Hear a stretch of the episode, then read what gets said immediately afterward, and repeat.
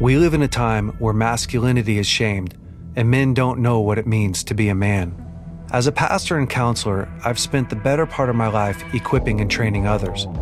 My goal with this show is to translate my hard earned experience into tools and tactics to help you become stronger as a man. This is the Brave Co podcast. I'm your host, Jason Bellet.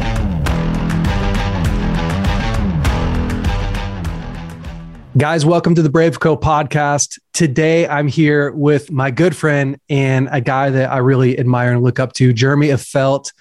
Uh, Jeremy is a three time World Series champion. He's a left handed pitcher, um, which makes him pretty unique, but also an incredible dad, which I think is uh, probably the reason why I'm so drawn to him. I'm, I'm, I find myself most drawn to who a guy is uh, outside of his professional world.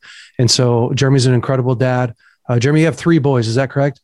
Yeah, I've got three boys. I uh, yeah. Um, I've got a, a 14, gonna be 15, six foot five, 225. Holy smokes. He dude. is a toad. Uh, football, football and basketball player. Uh, okay. Uh, works out with me. Uh, about to be stronger than me. I don't tell him that, but uh, yeah, for real. He just turned 14 in September or in August, August 28th. So really, yeah. so he's a big kid. I have an 11 year old. It's going to be 12 in September, and I got a nine year old. It's going to be 10. They're, my oldest and youngest are born on the same day.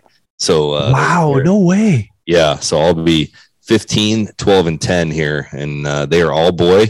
And my hunting bill is uh, my hunting bill gets up there. Bro, uh, we have a good no time. Doubt. And then also, um, we'll talk about this in a little while, but uh, you just opened up your brewery, which is uh, Free Roam Brewing Company. So yeah. um, I'm pretty stoked to go down to Texas and hang out in in, uh, in your brewery with you. Yeah. Check it out. You're actually um, podcasting from there right now. So yeah, I am. I'm in my podcast studio and I look out at my brewery and check it all out. It's pretty fun. So cool. Yeah. I love it, man. Well, hey, while we're getting started, would you just tell us a little bit about where you grew up and um, yeah, what what was life like for Jeremy Affeldt? Yeah, I grew up as a military brat. Uh, my dad was in the Air Force, so we kind of grew up while he was a bombardier for B fifty two, uh, so radar navigator. So he kind of bounced around everywhere, uh, and uh, spent uh, a lot of my time in Washington State. And where my dad was stationed at Fairchild, he lives up there again. After after he retired, he moved us back there, but um, we went to Guam, so I lived overseas for a while. Wow. How long? Little island, about 30 miles long, 10 miles wide, super tiny island. How long did you live there? I lived there for th- my second, third, and fourth grade years. Uh, wow, that's cool. I developed a mental fear of sharks during that time, and, uh, and uh, had a hammerhead shark fly over the flip over the reef at the base uh, beach there, and almost got me. I had a surfer, no. Uh, a guy come and try to grab me. So I've I've learned to scuba dive since because I've taken on that challenge to conquer my fears. Yeah, so I scuba dive on, and purposely try to find sharks now. Come uh, on. But I I got to spend some time over there, see the Orient, amazing times, got to see amazing things. Um, yeah. And then my dad was in Castle Air Force Base, which is in Merced, California, just about two, what, three hours? Yeah, what, not, two, three hours not south far from where I'm at. Yeah. So uh, spent some time there. Uh, grew up a Giants and an A's fan, so that was pretty cool, and I got to play for the Giants. Uh, but um, then I moved. My dad retired and uh, moved me back up to Spokane, Washington. Like I said, they still live there. My sister still lives there. Uh, went to high school there. Um, then were your parents were your parents married? Or divorced? Uh, they're married uh, yeah. still. They had, oh man, I think we're looking at 40, 44 years. I think going on 40, 43, 44 years married. Oh, that is so awesome. Crazy. Yeah. Yeah, I love it. I have a sister, older sister, two years older than me, uh, who are they're pastors of a church in Spokane. Okay, that's cool. Now, were you growing up? Was becoming a baseball player, a pro baseball player, was that always in your sights? Uh, you know, it was crazy to believe. You know, a lot of a lot of kids. They, I mean, I guess a lot of yeah. kids are like, I want to be yeah. a professional baseball player. You know, my dad was. Uh, my dad and I were at the Oakland A's Coliseum uh, when I was twelve, and it, we went a lot. We went to a lot of those games, but we went to the we went to this game for some reason. And I remember he got me. He usually got me the nosebleed seats up in the top of Oakland. And that was yeah. when they had the upper tank open. Like, Bro, they don't have it open now. I remember so, those days. I didn't go a lot, but when I was young, um, probably 12 years old, my dad took me to Oakland Stadium. The A's was my, A's were my team, man. Yeah, yeah. I mean, Jose Canseco, Rickey Henderson. Yeah, yeah, and they were massive. Now we McGwire. know why. You know, there's other reasons why they're so big. Bro, yeah, we do know massive why. Massive human beings. Uh, but uh, uh, but I will say this, you know, I remember sitting there and I remember seeing all those guys. Dave Stewart was pitching that day. That was my favorite pitcher.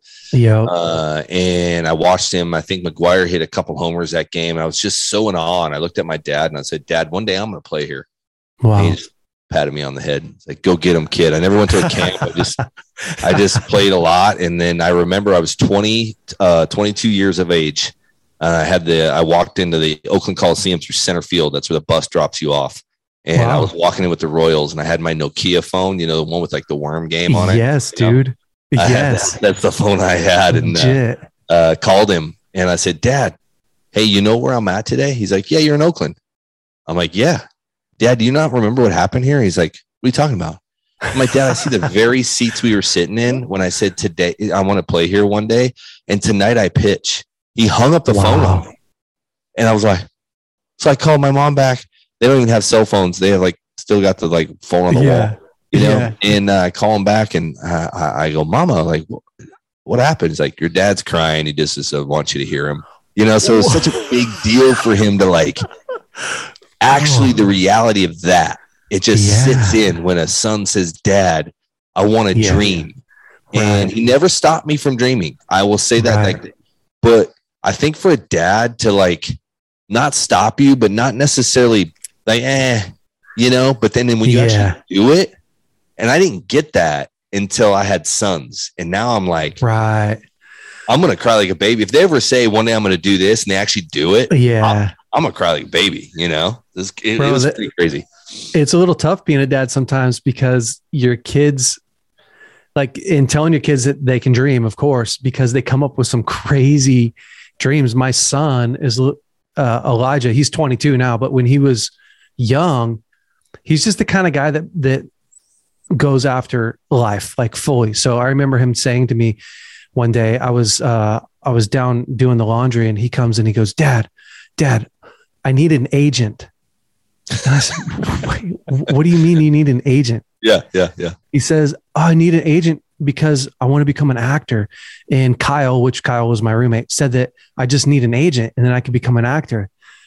And I was like, "Oh." why don't you go ask Kyle if he can help you get an agent then? and then, you know, the week yeah, after yeah. he would tell me, dad, I want to, I want to start a go-kart store.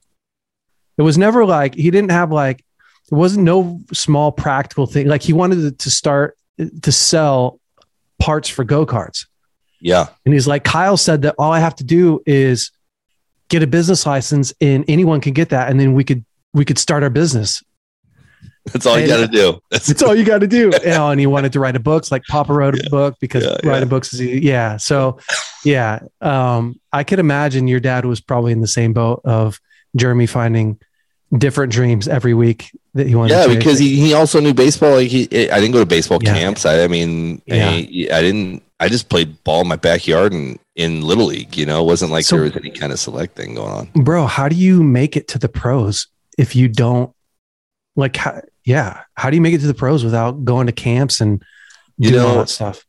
Nowadays, I don't know. Uh, yeah. The game's pretty advanced, and I'm down here in Texas where, oh my gosh, thirty thousand at a high school football game. The whole town shuts down. Like, wow, their life depends on a 16 year old boy catching a touchdown. You know, like Bro, they're banking their identity on 16. Yeah, so it's nuts. But yeah. and there's a lot of sports going on down here, a lot of individual training. Yeah. You know, I just played a lot.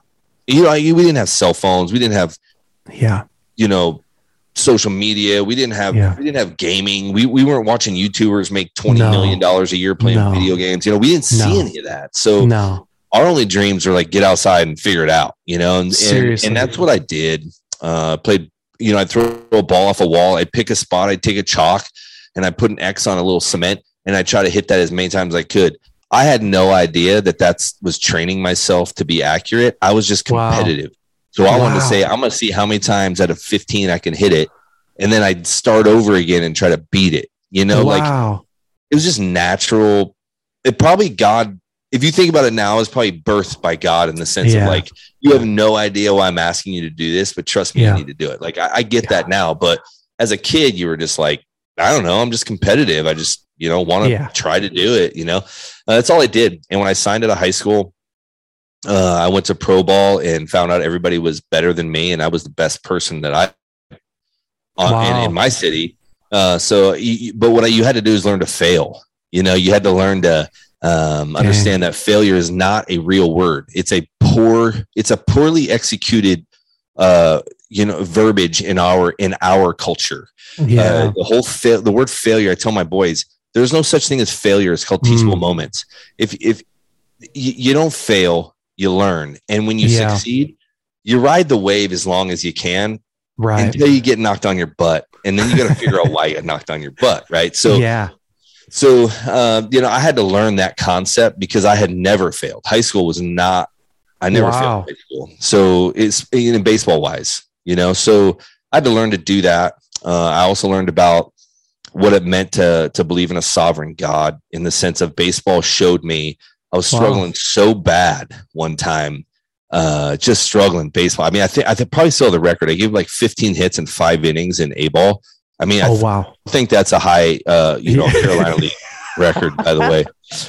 but I'm 42. I was 18 when I set that record, so yeah. 19 or whatever. And uh, and and I will say this: I had a passer come up to me. Uh, Al Egg was his name. He's out of. Portland. Were you saved back then? I was. Okay. Uh, but I was kind of in that in that boat of yeah. I went to church because my parents went to church. Right. Now I'm on my own. Yeah. How do I decide whether God's real? And it's up to me, right? Yeah. That's where I was at. And he handed me a picture. I was telling him about my struggles and I was boohooing myself. And yeah. And he handed me a picture of a tandem bicycle. And I'm like, what is that? He's like, put it in your Bible. I'm like, why? He's like, anytime you start to get frustrated or want to give up, you have to ask yourself, which seat is God on? Ah, dude. And he goes, you both people have to pedal on a tandem bicycle. Yeah. You got to crank it out.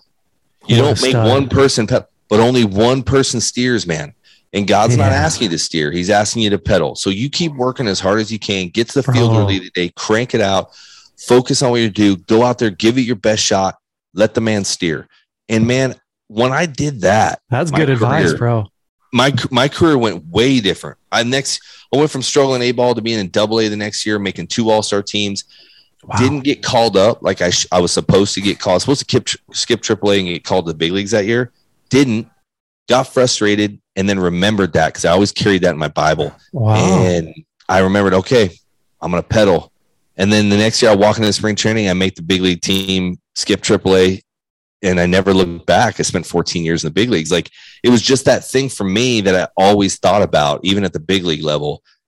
When I'm wanting to get selfish and take over, I got to ask who's riding, the, who, who's steering the tandem bicycle, and and uh, that that's where I learned all that. And that's the sovereign God. That's that would be when I tell people they say, "What do you mean God knows all and sees all?" So you can just sit there and not do anything. Yeah. And my best yeah. way to describe how a sovereign God works is a tandem bicycle. You know, wow. you still got to work. It's just one person right. steers. You know, and Bro, uh, I like that. Yeah. Yeah. It's been good.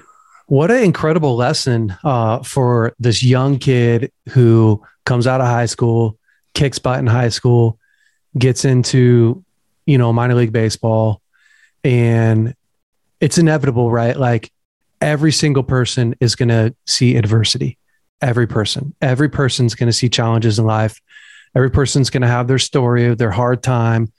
Just not very many people actually use that to propel them into into the rest of their life which is again full of challenges and adversity and and success in life success in baseball is being able to operate in adversity. That's right.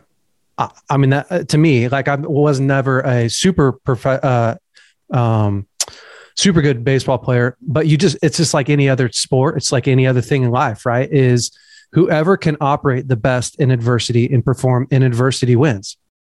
Yeah, and and for me, that is you're exactly right. It some people say this is a Debbie Downer, but it's not. It's it's not whoever succeeds most wins. It's whoever fails yeah. the least. And, and people would say, well, that's not a positive thing. And in some ways, Bill Johnson might want to correct me on that. But but I would say that to be honest with you, with baseball, like you you you, you fail 70% of the time, you're in the Hall of Fame. There is oh, not another job out there baseball. like that. Yeah. Yes. Like it's whoever fails least. And what it means for me is whoever understands how to weather the storms the best Bro. will come out on top because you're gonna face the storms are inevitable. They are going to hit. It's gonna happen. God never, you know, I think a lot of people, you know, think that when they find God, that means he, that their life's going to be on easy street. And they yeah. reject God right after when they find right. out that it's not easy. It's oh. actually it can tend to be harder, right? Because they don't understand trials and tribulations that they're supposed to take joy in, and and it, which is a very hard concept to grasp until you understand what like for me that's what my my brewery's a buffalo i mean you see a hophead here i got buffalo tattoos like i was going to ask you about that yeah it's a buffalo mentality it's exactly that man i mean i'm you, you do a lot hunting like i do yeah. uh, i hunt those things but yeah. i also take pictures yeah. i stare at them i gaze at them i watch it's them respect man the whole animal is amazing yeah. and how they're used how even when they're harvested every piece of their body is for something. And I mean, you talk yeah. to the, you know, you talk to the American Indian, it's it's every yeah. single part of that animal was used for survival, right? And so yeah. It was an amazing beast, but it's how they handle storms. They they charge them, they take them straight on, they walk at them when they see a storm storm coming east, they walk west. They don't go east with it. That's that's you know, that's you know cows. Cows yeah. do that you know? Right. And, and so die. for me they die. They get scattered. They get lost. They get sick.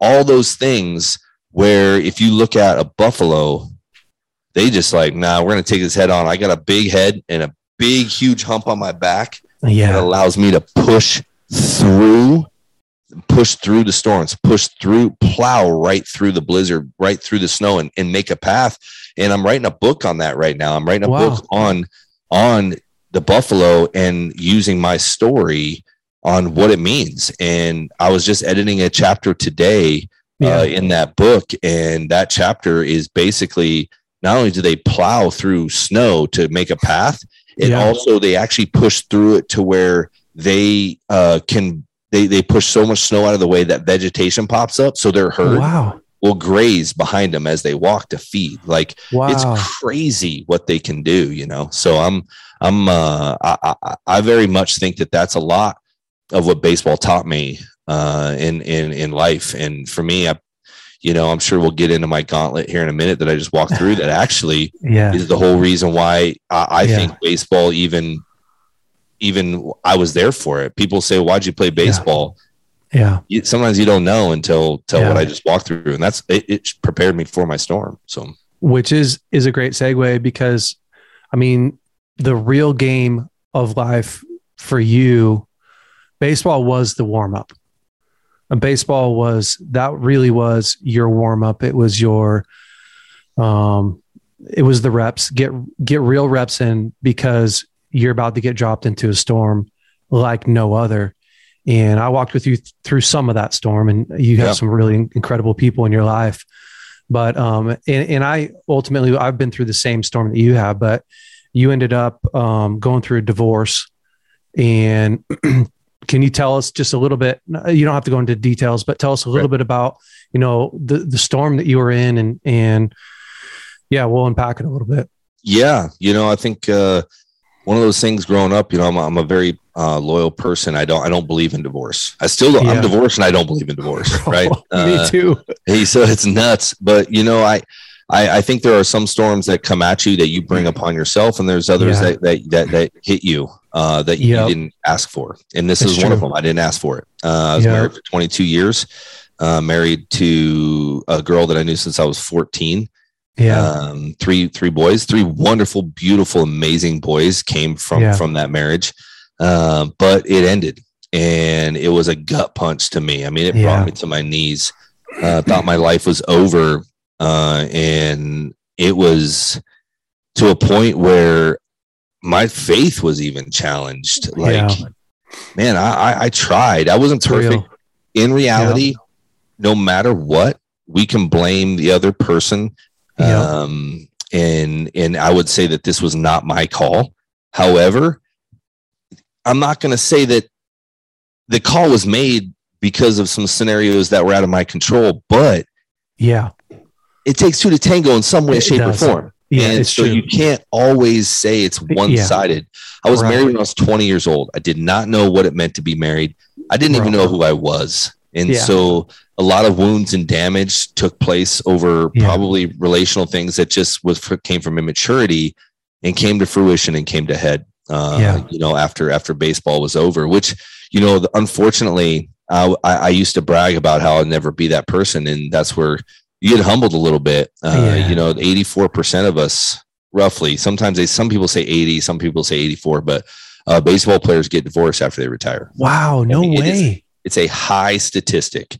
Wow, uh, I, I didn't even know that. Yeah, because you know we're gone every two weeks. We come down yep. ten days. Not a lot of stuff goes wrong. By the time you know you leave for ten days or twelve days, you come home. There's a honeymoon period, a little bit. Yep. Stuff starts a little friction, and before it gets head, boom, you're gone. You're gone again, right? And so yeah. like you're kind of back and forth, back and forth, and then uh, you know, it, but then the off seasons are tough for a lot of guys, and yeah. we'll all admit it. Like a lot of friction in the marriage in the off season because yeah. it does rear its head, right? It, it, and then there is no two week road trip. There is no, no, I got to go to the ballpark. There's nothing. Right. And, but then spring training hits and you kind of, uh, and then the season hits and it gets under the rug. Dude, right? and by the time you actually are present in your marriage, when your career's over, it's, I mean, it's, it's too late trouble. sometimes. It, it trouble, sometimes yeah. it is. It is too yeah. late. Uh, and like I said, I, I didn't ask for this. I didn't want it. Yeah. Uh, and and so it was more of me having just to deal with the hand that was dealt to me. Yeah. Uh, and I I went through a lot of therapy. Um, and I, I, was holding a Bible study in in my brewery. I hold a Bible study in my brewery on Monday mornings. That's uh, awesome. We're actually dealing, believe it or not, with a study. I'll, I'll give this to you after the podcast. I think you'd be interested in cool. with, with what you're doing at Brave at, at Braveco. But um, you know the the book's called Charge the Storm and I didn't know awesome. anything about it. My buddy said he had a friend. He went on a mountain retreat men's thing, and he wrote yeah. a whole seven week study on the buffalo mentality. Wow. It was nuts. And we talked about something the other day, Jay, that was really important to me. Yeah. Uh, and I think that it, it would make a lot of sense. You have to go through it to understand it, but it yeah. is a lot of sense. And one, one of my one of the one of the guys in the group says, you know, when you when you're in a storm and you're in that poor me mentality, which we all will go through. Yeah and sometimes it's needed. I mean, yep. hey man, we get divorced. You're bitter, you're angry, you got you got yeah. forming stuff. But when you get healthy, when you actually can get healthy, is when you stop being the poor me because poor me is selfish. It is a selfish mentality where you take your eyes off God and you say, What about me? Why me? Uh, this isn't my fault. Yeah. You know, I didn't deserve this and you're super selfish and you cannot get healthy when you're selfish. Yeah. And thank God we have a really patient God, right? Like yeah, where he's like, it's so true. Throw your temper tantrum, dude. and then you're going to put your eyes back on me and I'm going to smile and I'm going to say, You're right on time. I got you. It's not the yeah. end of the world. Right. You might have either made a mistake to bring this storm on you, but we're going to get through it, or it came on you and it's not your fault, but we're still going to get through it and I'm going to wake up from my nap and I'm going to calm the storm and I'm going to ask yeah. you to walk on water and I'm going to ask you to keep your eyes on me and we're going to keep moving. And when he said that, like the selfish, I was like, man, I was thinking about it, Jay. I was like, Bro, dude, true. my, I tried to, I tried to weather a storm for, for almost a year when the final scenario happened where it was just yeah. like, we got to get divorced. And yeah. my therapist had to stop helping me and mm. what she left me was because when you go through divorce therapy, therapists can't help you anymore because the whole court stuff, right? So, right. so I had to take a pause, but it was the coolest thing because I remembered what she said to me in my last session. She goes, I, I'm going to have to take a break, but remember these things and carry it with you. And it was a two year divorce, Jay. It wasn't like a six month deal. It was, bro. Nasty. No, you, you, uh, that was a long, that was a marathon, bro. Oh, and, and I had to, I had to weather that. And, but you know what? When I actually got healthy, became a better father. Yeah. Reunited with my family. My side of the family never really connected with me throughout our, my, marriage. It was just a situation that they weren't valued. Yeah. And, and my sister, I didn't have a good, I didn't, even, it's not that I had a bad relationship. I just didn't, I, I, I didn't get yep. to spend time with them when I was married. And I will say this I, when I got quit being selfish and I finally let it go and said, okay, I've mourned the death of the marriage. Yeah. Mourned the divorce process. I have to work through the divorce, but what, who am I? Yeah. What, what makes me me? And I had to look to God. And the second I looked to God for everything, I became a better dad. I became a better son. I became a better brother, a better uncle. Right. I, literally said, it's not about me. It's about protecting my boys uh, yeah. from from being hurt by this as best as I possibly can. Yeah. And I also had to say my biggest thing, Jay, was I had to actually look and say, okay, who am I? What are my boundaries? Yeah. Who I need to become so yeah. that in my next relationship, I'm the very best version of me for my next wife. Bro, that's what it's about. And that was true. super important for me. You're dropping so many, so many bombs here. I want to, I want to touch on a, a bunch of them, just taking notes so I don't forget. Um, I want to go back just a little bit because the there there's so many different scenarios that we're going to go through in life like you're talking about we're going to go through seasons where stuff is our fault and, and that's fine and we're going to go through stuff through life where it, life just happens to us uh, you find yourself in the middle of a fire and gosh you didn't start it but and i think so many people get stuck there get really really stuck in the victim mentality yep Good point. And I'll tell you, uh, here's what I've said to a lot of people recently is where you're at in life is probably not your fault. It's probably not your fault. Now yeah, follow me. Great point. Let me let me finish it. Yeah. Like when so much of who people are today has been built, was handed to them from their childhood, right? If your parents cared for you, if they didn't care for you, if they spent time pouring into you, if they poured good identity. I mean, so much trauma and pain and rejection is is already been handed to kids by the time they even realize they're alive 12 13 14 mm. 15 who they become was literally created for them and because of the home environment that they grew up in and then they have a whole bunch of shame, right? They become adults. They have a whole bunch of shame over the decisions that they've made and the decisions that they're making. Even, bro, even things that they crave eating. Like if your parents feed you sugar, crap, uh, I mean, that's like you don't have the money to go buy groceries. You don't have the money. You don't have like it's not your responsibility to cook when you're young, right? So yeah, you get brought up and nurtured into this life, and then they feel so much shame over why does my life suck so bad? Mm. Why is it? And they get stuck there. They get stuck in one, this is all my fault, and then two, as they get older, they go, no, this is all their fault. But the problem with the victim is that you you want to spend as little time as possible being a victim. Mm. If there's a way to make it your responsibility, that's the best possible thing that you can do, right? So it's not your fault where you're at, probably it's your responsibility, which mm. is what I've been telling people a lot lately is this is not your kids, the divorce, bro, wasn't your kids wasn't their fault. Mm. But if they're going to move beyond that in life, if they're going to, they have pain in their life. Now, that pain, at some point, it will be their responsibility. Right now, it's as a dad, it's your responsibility to help them work right. through that. Right. But right. eventually, it becomes their responsibility. And I think so much. It's like it's like you, you know, you find the the place that you can own in your marriage, which is the same thing that happened to me. Um, and I, I won't go into all that because I've already explained mine. But I find myself in the middle of this oh my gosh it feels like my world's burning down. I've done all i can to save it can no longer save it. Okay it's time for me to take ownership of my life over this storm and as quickly as possible get out of the victim mentality. Oh yep. why am i here? How long am i going to stay here? My life would be so much better if oh this guy over here is not dealing with that. Oh he's got so much more money. He can hire his well, uh, you know, if I was Jeremy, I, I would, uh, my divorce would have ended sooner because he's got the money to get a therapist. I didn't have money to get a therapist. You know, all yeah. those things yeah. that we do, yeah. right? It'd be so much easier because And the truth is, is, is that's all BS. All of it. A hundred percent of it is you putting more bars into that prison. Mm. And the key is you're putting them there.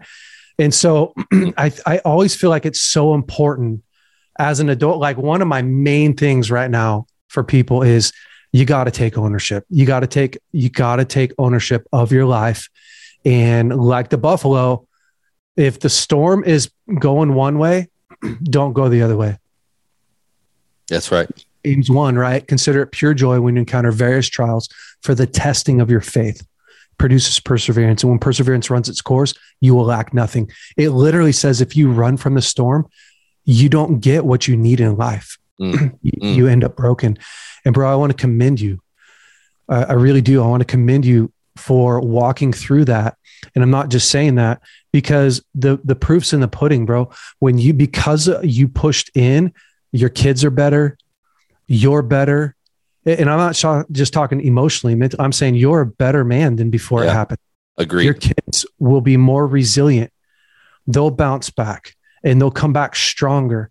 And your family is going to be stronger and your future will be brighter and stronger. And I saw that in my life. That's what my dad, my dad was doing the same thing uh, to me that, that, that, that, um, that that pastor did to you is my dad kept going, son, you don't get to make all the decisions in your life on what happens to you. You just get to decide what you're going to do.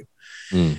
And he continually called me up to the highest level, the highest bar of living, which is ownership in deciding every day what are you going to do? What decisions are you going to make? And uh, man, I can remember I had some real self pity days. yeah. Bro, yeah. Like yeah. Yeah. Some self pity uh, world records, probably uh, for the most piteous day yeah. alive. My birthday was was one of them. You know, I found out I found out all the details on my birthday, which is just like, yeah, yeah, the worst. Know, massive. This is the this is my damn. Spot. And uh, bro, it's so good to have other men, right, who have weathered life, yeah, who can look at you and go, "Oh no, this is bro, this is this right here is your initiation into yeah. a great life, into resilience, into perseverance. And um, so I just wanted to stop and really commend you. But also for people that are out there, you know, we're not going to get to some place. And, and I was talking to a friend the other day. Um, we're, we're not going to arrive somewhere that is free of like, we're not, we're not working on this life and somehow some way jeremy's going to get to a place in life where he no longer has pressure where yeah, right. he no longer has some stress where he no longer has pain where like that's not happening you're only going to get to a place where you're strong enough that you don't really care that's right you're kind of look forward to it it's like working out or it's like a hard baseball game you're like if you went into every game and you just blew it out, it wouldn't even be fun anymore. That's right. No, you're right.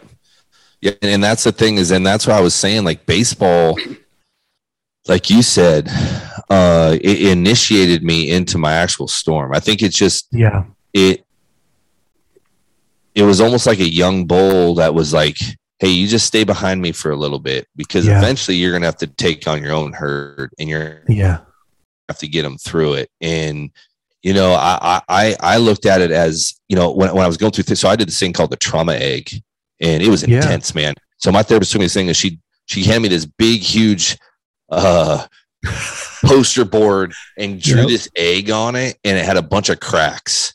And she says, each crack I want you to, um, I want you to draw and I'm trying to access a part of your brain that you're going to need. So you yeah. have to draw to access that brain. I don't care if it's a stick figure or if you're a good draw, draw your yeah. traumas. Start wow. from the youngest one you can possibly have and go all the way up to now wow. and draw it. And I started, I was like, this is dumb. Like, I hate this. This is psychobab. I hate this crap. Like, the next thing you know, I'm going to be having my fingers upside down and doing some weird stuff. So I'm like, whatever, you know. So I started drawing it. I will, the memories that started to explode in my oh, brain that I totally yes. forgot about. I had to call my dad like, Dad, please tell me that did this happen? He's like, Yeah. I'm like, what? I didn't even remember that. And he's like, what do you mean? I said, I- am just starting to remember these things. But yeah. what happened was, is it started to shape me, like you said, the it's not my fault. Like, yep. I did really well in baseball because I was brought up in an anxious environment. I was traveling right. all the time for military. My dad was gone. He was a bombardier for B 52. He would leave and couldn't tell me where he was going for like right. two weeks. And we're in Guam. We're, we're close to all the Cold War stuff. Like, it wasn't like we were in Kansas and my dad went somewhere. like, we're right in the middle totally. of like, you're in the line fire going down, you know? Yeah. And he'd leave for two weeks and I never hear from him. Wow. And I mean, one of my dad's coming back and, and, and it was just crazy. And then, and then I, I mean, just I, I was killed almost like eight different times. I'm like I said, a hammerhead came over a reef. Yeah, metal fear sharks almost got me. I almost drowned. I got sucked out to sea one time, and no one could get me. My uh, surfer had to swim out and grab me. My dad couldn't. I was underwater drowning. Wow. Uh, I've been hit. Uh, man, I've been hit head on at 55 miles an hour, um, and lived, walked away from it. I've been hit twice.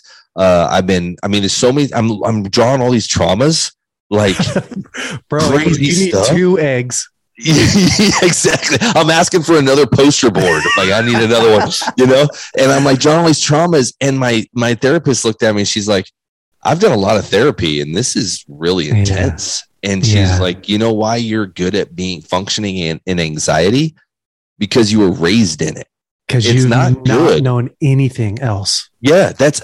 In fact, if I don't have anxious moments, I would create yeah. them yeah. I would literally create them and I didn't even know it. Like yeah. now I'm like, I don't want, now that I've been actually healing from it, I want zero to do with anxiety. Yeah. Like, like there's some things that I thrive in, right? The anxiety yeah. of a hunt. Like, yep. I mean, you've, you've been in, you, you, you do the same thing, dude. Like yep. going out there in Alaska, yeah, chance of dying, it, something happens to you. It's man. necessary. Like, it's necessary. Like yep. way different. And and so she was like, "Man, when you pitched, the reason why you didn't do good as a starter." She actually looked me up. It was hilarious. And this woman, don't get me wrong, she's crazy. She's because she's like a uh master diver. She's a skydiver. She's a pilot. Wow. This woman does everything. Like oh, she's wow. just like, and I just go do That's stuff. a good therapist. Yeah, it's crazy, right? She was also a PK, so she's like, I got trauma for being a PK, right? So, like, like so we were we were sitting there talking, and she was like, I looked you up baseball wise, just to kind of follow your career. And she's like, you know why you sucked as a starter? I was like, thank you. you know, like, I was like, appreciate that. She's like, because you didn't have pressure.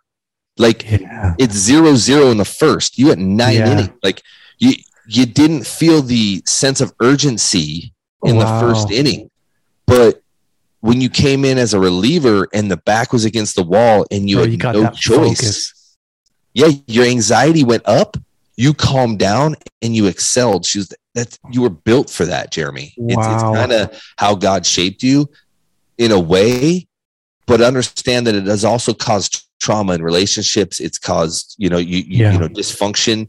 And she said, so we're going to work on those things.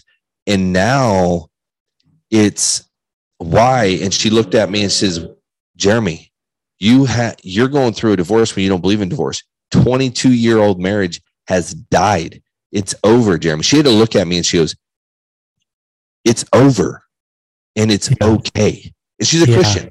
She's a Christian yeah. therapist. She goes, Jeremy, it's okay. You're going to be fine. Yeah. And you're going to be healthier because your anxiety, it's too much. And she's like, You were not functioning well in it. Your relationship was not functioning well. Two people got to want to be in the marriage. She doesn't want to be in the marriage. It's it's over. And you know what? You're going to be fine.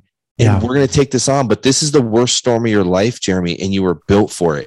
You can handle it, you can deal with it. And man, I did. I literally yeah. said, man, I took on so many storms, so much chaos.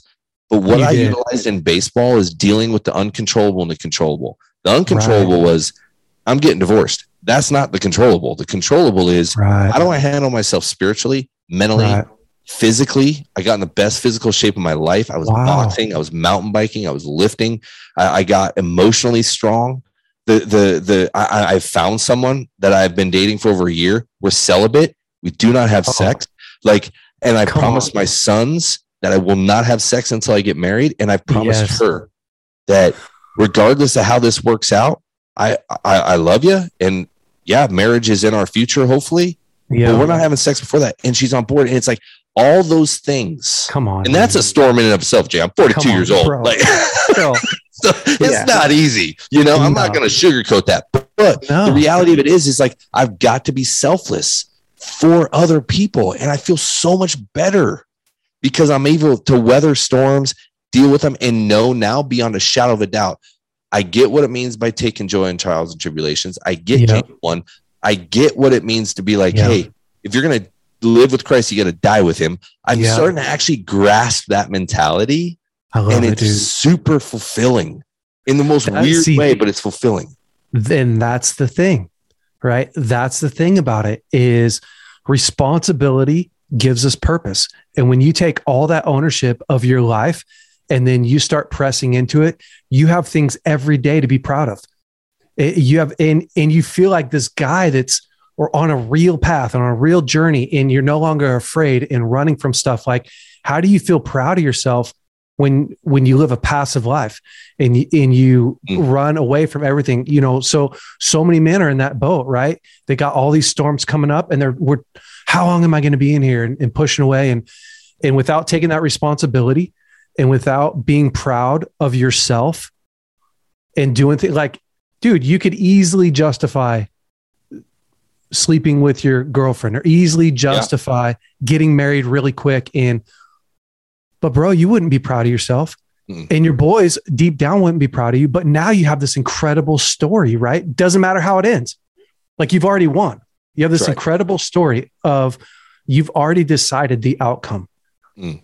Mm. is for your boys and for her and for you respect and honor you're showing them a good example you're leading by example and man that's a life that you you can only be proud of so that's incredible bro yeah again which again is why we're talking is it's yeah. you're an inspiration and you're you're one of those guys that I love to have on because it takes the excuses away from it takes our and I need that. I need men in my life to take my excuses away, right?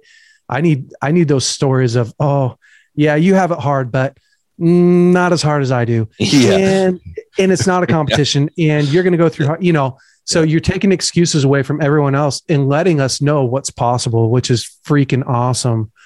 Let's yeah. talk a little bit about your brewery. Yeah. I'm I'm super stoked on that. Um yeah.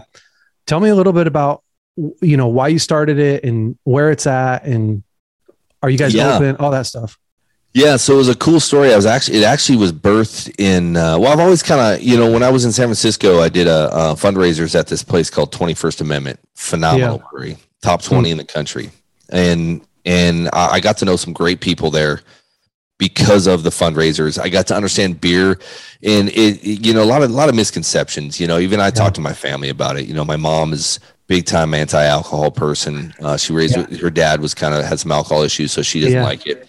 Sister yeah. and her husband, their pastor, pretty conservative, uh, so they're not big into it. And I finally had to just look at them and say, "You realize breweries is not about a bunch of drunks.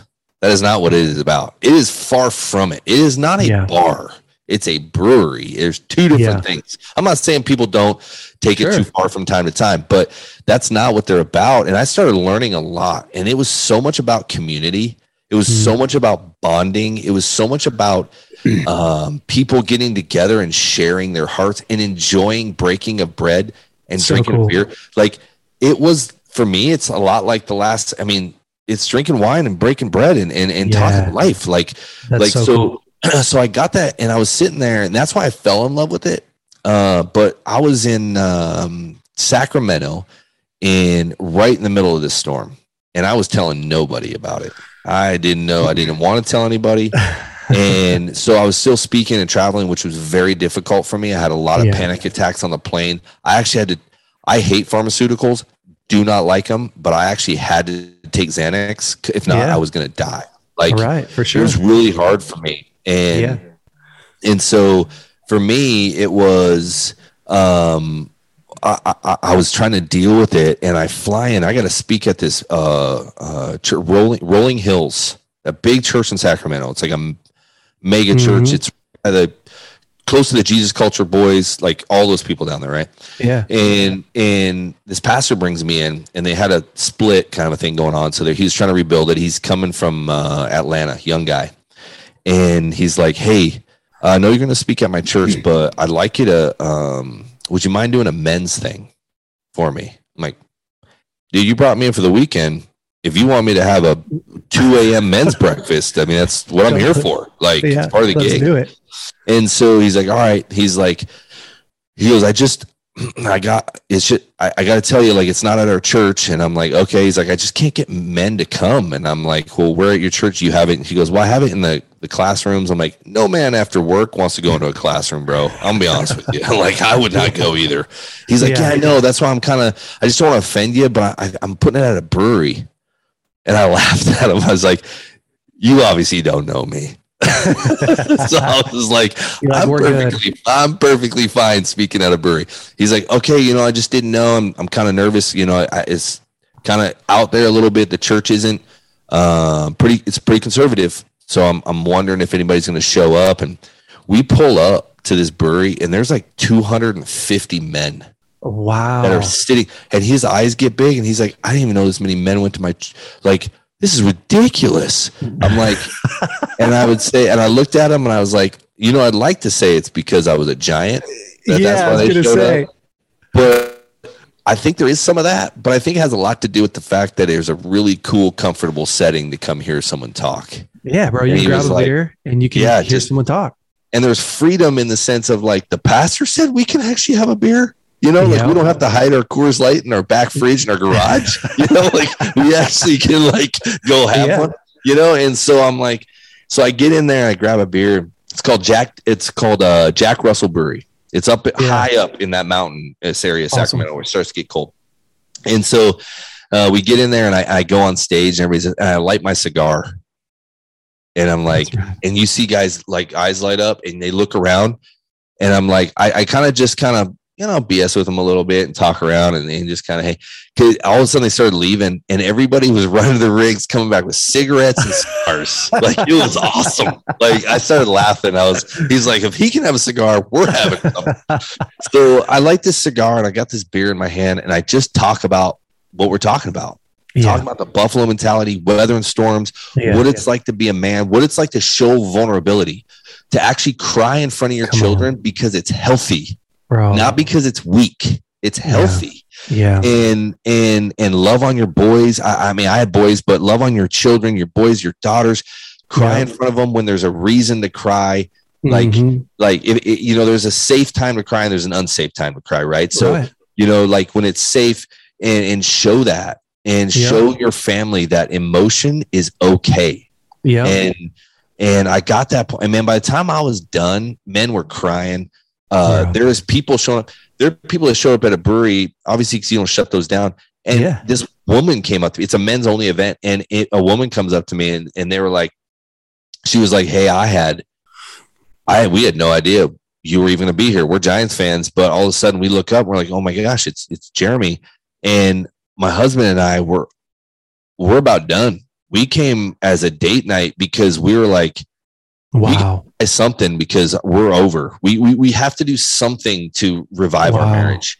So wow. we just were like trying to try date night at a brewery. I, my husband loves beer. I'm like, I'll take him to a brewery, anything. She goes, and he heard you speak and he wept. Wow. blessed me big time, man. Like I was like, dude, she's like, we don't go to church. We don't know anything that's going on. And in my mind, I was like, if nobody got it but that guy, I'm good.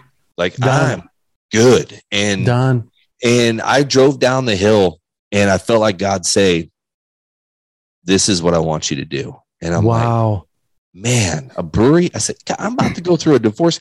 I'm about to lose 50% of my money. You kidding me? I don't have time to do that. How am I going to invest in a brewery? You know, like I'm like, yeah. you know, and and I was like, well, I'm gonna know for sure. I, I, I drove down, I hit San Francisco because I had to work for the team for a little bit. I met the, one of the one of the general managers of 21st Amendment was at the game and I said, Hey, uh, where you at? He said, I'm at the game. I'm like, Hey, meet me across the street. I'm staying at, uh, at, uh, uh, the Hotel Via right across the street. They have a rooftop bar. Meet me up there for a drink. I got to talk to you about something. So he meets me up there and I said, This is what I want to do. And I told him, I said, I want to start a brewery in Boerne. And he looked at me. He goes, I'm in. I'm like, wow. Yeah. He's like, listen, uh, let me tie some loose ends here, but I, I kind of feel like I'm ready to kind of venture into something like that. He goes, Jeremy, I was raised, I grew up in El Paso, raised in El Paso, Texas. I know Texas. I came out here to run breweries. I know the business. I've been in it for 20 years. Like, wow. I'll be happy to let, let's try it, man. Let's, let's, let's do something. But he goes, but I'm not leaving without Jaron. And Jaron is one of the main brewers for 21st. And I'm like, you're not getting that guy. He won the silver for his lager. Like, they're not letting wow. him. Get and he was like, all right, just give me some time. So he calls me one day about two months later and he's like, Hey, I think I got Jaron to get on board. And I didn't poach from 20. Let's just put this out there. I didn't poach those guys. I, I was very respectful and I said, listen, I, I love 21st Amendment. I still do. I, I, I want to be very respectful. So make sure this is done right because I don't yeah. want to be known as that guy. And they said, no, we, we've talked to them and they understand. And, and Jaron is actually kind of was thinking about coming out that way towards Austin. And I'm like, well, I'm 70 miles south. And he was like, I think, he, and he bought it. And he said, but Jaron wants you to call him himself. So I called him, talked to him about my vision. It's a give back brewery. That's what we did. That's how we met through give back. So we give, give back to the community. Each, each, each beer will end up going to a cause. And awesome. they were in. And I felt it was such a um, struggleless yeah. scenario that I'm like, I'm pretty sure God just kicked the door open and said, "It's kind of obvious, dude. Don't don't don't don't don't don't throw don't don't say my lifeline didn't come when you say you're drowning when I threw right. you, can, bro. You, know, you built all this. Yeah, you built all this through COVID. Yeah, and I did. I, I literally Dude. in COVID they moved out here, moved their families out here, found a place. COVID was full on oh. took a risk. Everybody's like, "Are you?" Sh-? My my own divorce attorney was like, "Are you out of your mind?" And I'm like, "Possibly." Yeah. but you know, I, I he knows I was a man of faith, and he was like, "Dude, you're stupid, but if you want to do it, we'll figure out a way to make sure the judge helps give you some money to be able to do it because you know everything gets locked down in the divorce. Yeah. Process. So uh, we we we we we we negotiated that. I I put money into it and it is beautiful. It's an 1897 livery barn. I found a wow. well in the middle of this brewery that no one even knew existed. No way. he was jackhammering through a floor. His jackhammer fell through the floor. It's a 36 foot well from the 1800s they used to feed the horses, and the city knew nothing about it. Oh my god! I made a pub table out of it with a glass top so you can see down it. Like I've got original two by eights wow. from the 1800s in the ceiling exposed. I've got wow a buffalo mural that's probably 16 feet long by 12 feet tall, and it's charging storms. The buffalo is literally oh, charging. That's legit. Storms. Beautiful, and the beer is phenomenal. Uh, we opened up probably about five weeks ago. Yeah, I've, we've already went through beer once. I got back from spring break with my boys, and my brewer goes, "We have good news and bad news." I said, just hit me with the bad news. I'm better with that. And he's like, we ran out of heels. We ran out of beer. I'm like, hmm, what's the good news? We ran out of beer. That's a good point, but we still have to fix the issue. So let's start making some more beer. But it was a crazy thing. The city has been so amazing. I'll have two, wow. 300 people in the beer garden. And there are people that are hanging, my buddies. I got my pastors coming. I got yeah. people from Bro, that's so cool. Families are my kid friendly, cornhole, dog friendly. People are connecting. I'm wow. running a men's Bible study on Monday mornings on, out of there. I, I do. I'm, I'm, I'm about ready to launch to churches. Um, now that I've got my bearings under me a little bit on a day a month, I'll do one time a month for a church. They can wow. get the beer garden shut down. I'll do a men's night with them. Like wow. it's so awesome and it's so God breathed, you know, like it Man, feels so it. good. And it, we're doing well. And, and there's been tons of articles on us and it's not the baseball player plays a little bit into it. That there, I'm not denying that, but bro, it should. What, what we stand for as a community, like the mayor has put my GM on the stinking committee for like uh uh events. like, like wow, we're already in the city of like with not the politics, I wouldn't say, but kind of, you know, just trying to help mold this city and and and for the good, for all about community. Because now that we're out of COVID, people are craving yeah connection, yep. man. They are. And it is so good. It's so awesome. Man, I love that. And gosh, congrats on on yeah. starting all that and, and charging it. People don't understand how hard it is to not only start a business, but a business in the middle of COVID, a business in the middle of COVID, coming out of divorce, being yeah. a single dad, like start like and doing it well. Gosh, dude, freaking yeah. good job. And my GM's great, Brandon, and they all know it. They they know my story. They know exactly what I'm dealing with, yeah. and they know that hey, I can be.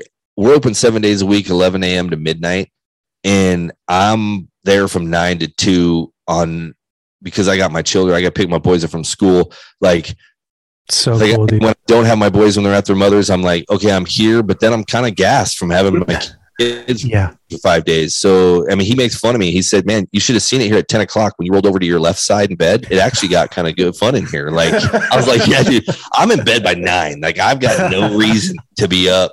But I'll have some times where well, I'll stay, well, I'll come over here and I'll be like, you know what? I'll roll into the beer garden. It's going pretty good. I don't have my kids. I'm going to, I'm going to sit out back and I'll light a cigar by the, by the fire pit back there. Yeah. And, talk with people and have a good time and and and be a part of a community and it's so much fun. I mean, we do trivia Tuesdays. I mean, we just do different have different ways to have influence. And in the end, for some of these, yeah, for my for for most of my staff here, it's making money, it's taking care of their families. Yeah. You know, I, good for them. For me, it's not as much about that. For me, it's yep. like I get to I, I get to bring the aroma of Christ in a way that I was always dreaming of. But Jay, I yeah. don't know if I would have done it unless I had to weather that storm. I don't know if I would have done yep. it. I was so That's preoccupied so cool. with with with trying to figure out a marriage that that that even at the time of of everything going down, it was still a struggle. I mean, we were st- we were dealing with that 22 years of just frustration and and and trying to yep. kids and and I don't know if I would have done it. And and for me, I'm not saying that that I'm, I'm, definitely not saying God's not for divorce either. He what he yep. didn't want that to happen, but I think he truly took what was meant for evil and made it good. You know, and uh, that's that's truly how I live in this situation. Well, man, your your whole life is an example of that from start to to where you're at today. And yeah, again, I think it's it's so exciting to me um, to have a friend that's modeling that, and then to to be able to give that to other men who no matter where you're at in your life if you're if you're starting a business if you're raising kids if you're going through a hard time you know guys can get a clear picture from you of of the path to take which is dive into community. Uh, don't run from the storm. Go straight for it. Um, be vulnerable be honest cry if you got to but don't give up.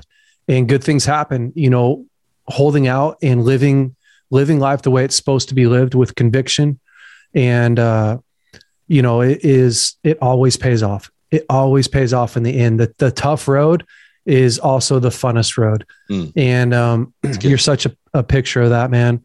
So listen, we're to, we're to wrap this up, but um, I just, where's your brewery at? Is it in Boerne? Is that what you said? In Boerne, Texas, about 12 miles north of San Antonio on I 10. Yep.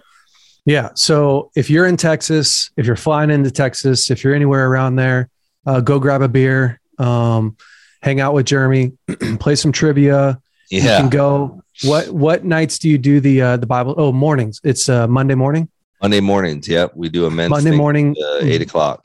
Bible study. Go get get in the Word, grab a beer, hang out with some guys, and uh, get a little bit sharper at uh, at, at free roam. So dude congrats on that. Jeremy thanks so much Thank for you. coming on here and, and just sharing your story with us and, and taking us through a little bit uh, of your life and giving us some some tips and tools to become better men. That's yeah. what we're here to do. So, thank you for having me on man. I really appreciate I, it. Yeah i appreciate you too. Um, have an incredible week. Thank you man Hey guys, thanks so much for listening to the Braveco podcast. If you like this podcast, would you please rate it, review it, leave us a great comment, and if you like this episode in particular, share it with your friends and family. That helps us to spread the word. Guys, stay brave. We'll see you next week.